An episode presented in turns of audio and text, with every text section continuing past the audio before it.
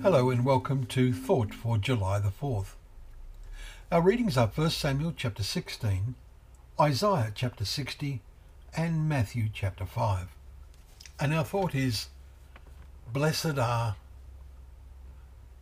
Today we read what is generally referred to as the Sermon on the Mount in Matthew chapter 5.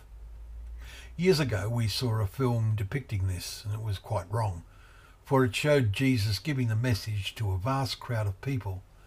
The end of chapter 4 describes great crowds that followed him.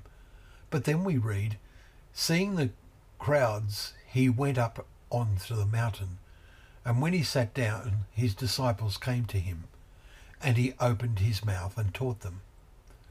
This teaching begins, Blessed are the poor, or the lowly and humble, in spirit, for theirs is the kingdom of heaven. The very opposite to the spirit of mind nearly all the Pharisees and lawyers showed. Jesus is going to have many verbal clashes with them in the next three or so years of his ministry. He speaks of the kingdom of heaven, not the kingdom in, in heaven.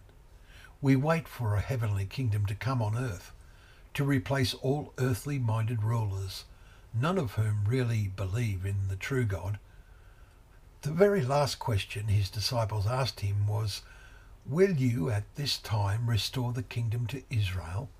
Acts 1 verse 6. Causing him to tell them that his message had to be taken to the end of the earth first, and it was not for them or us to know the time of his return. Today the Bible is reaching all the remotest nations.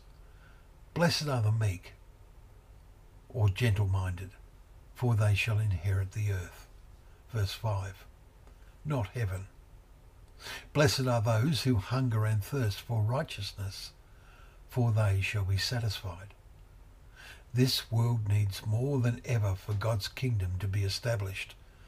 There is a great hunger and thirst for all fleshly things today. Jesus told his disciples, You are the light of the world.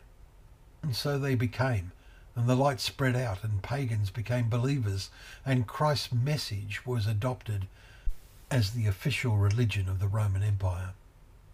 Sadly, in the process, it became increasingly corrupted, just like the Jewish teachers had corrupted the message of God given through Moses and the prophets. At the end of one of his parables, that of the persistent widow, Jesus asked the question, when the Son of Man comes, will he find faith on the earth? Luke 18 verse 8. He does not give the answer.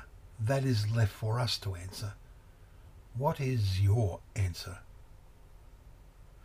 Thank you once again for joining us for Thought for the Day, where together we can consider the pages of God's Word, remembering that it is a lamp to our feet and a light to our path.